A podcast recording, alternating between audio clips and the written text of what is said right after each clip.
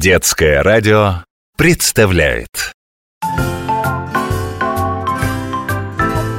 Уроки чудесоведения.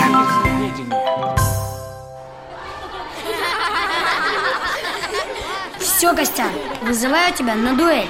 Это вы чего не поделили? Я его, Елка, на дуэль вызываю. Я, сударь, ваших оскорблений больше терпеть не намерен. А я думала, вы за прекрасной дамы. Да нет, это он Дюма читался, мушкетеров. Я принимаю вызов. А где драться-то будем? Триста лет назад вам вполне подошла бы поляна Пре-Оклер. Там почти все парижские дуэлянты встречались. Здрасте, Агара Петровна! А что это Преоклер? Раньше пригород Парижа, теперь самый его центр. Я в Париже был с папой, но Преоклер не помню. Сейчас на этом месте стоит одно из самых знаменитых зданий Парижа – Дворец инвалидов. Дворец кого? Инвалидов. Поначалу дворец назывался по-другому.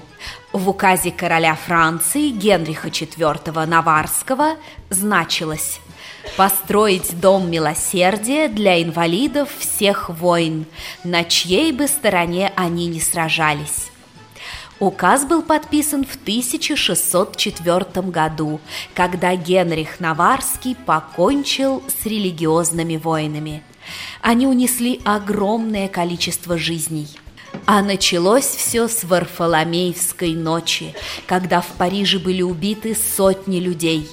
Католики убивали гугенотов. За что? А кто такие гугеноты? Гугеноты или протестанты – одно из течений христианства. Они молились по-другому. У них были другие обряды. Кстати, Генрих Наварский тоже был гугенотом, но остановить резню не смог. Тогда он еще не был королем.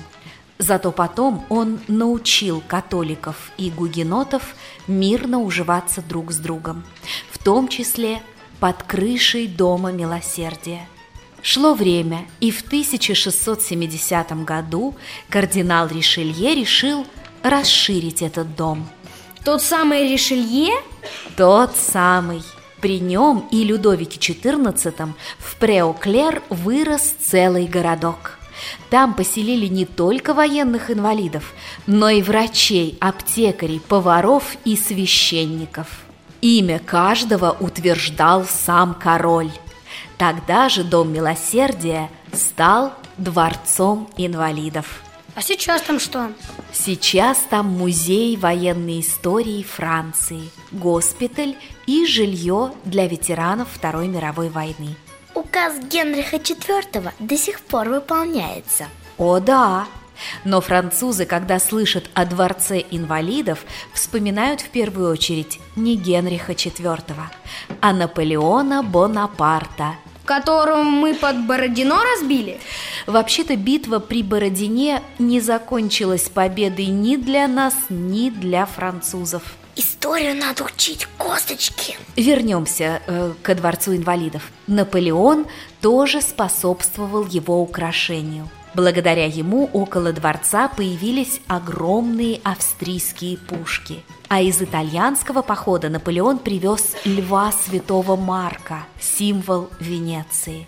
Потом он, кстати, вернулся на свое законное место. Но дело не в этих подарках.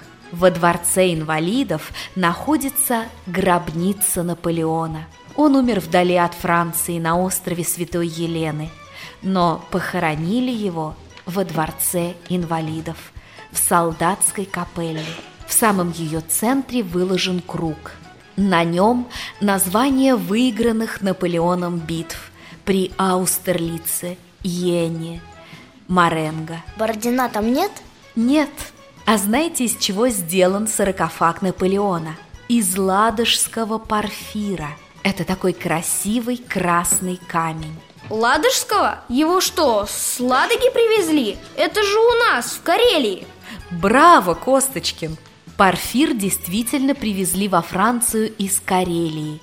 Потребовалось специальное разрешение царя Николая I.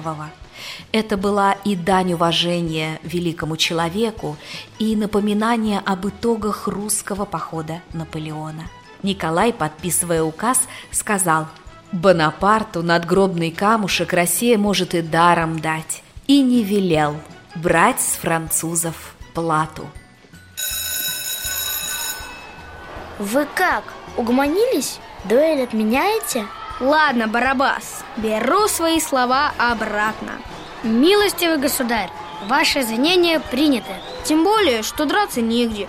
Тут не спрячешься, и в Приоклере все давно застроено. А помните, как там при короле Генрихе католики с гугенотами помирились? У них-то повод посерьезнее был, чем у вас. Это точно.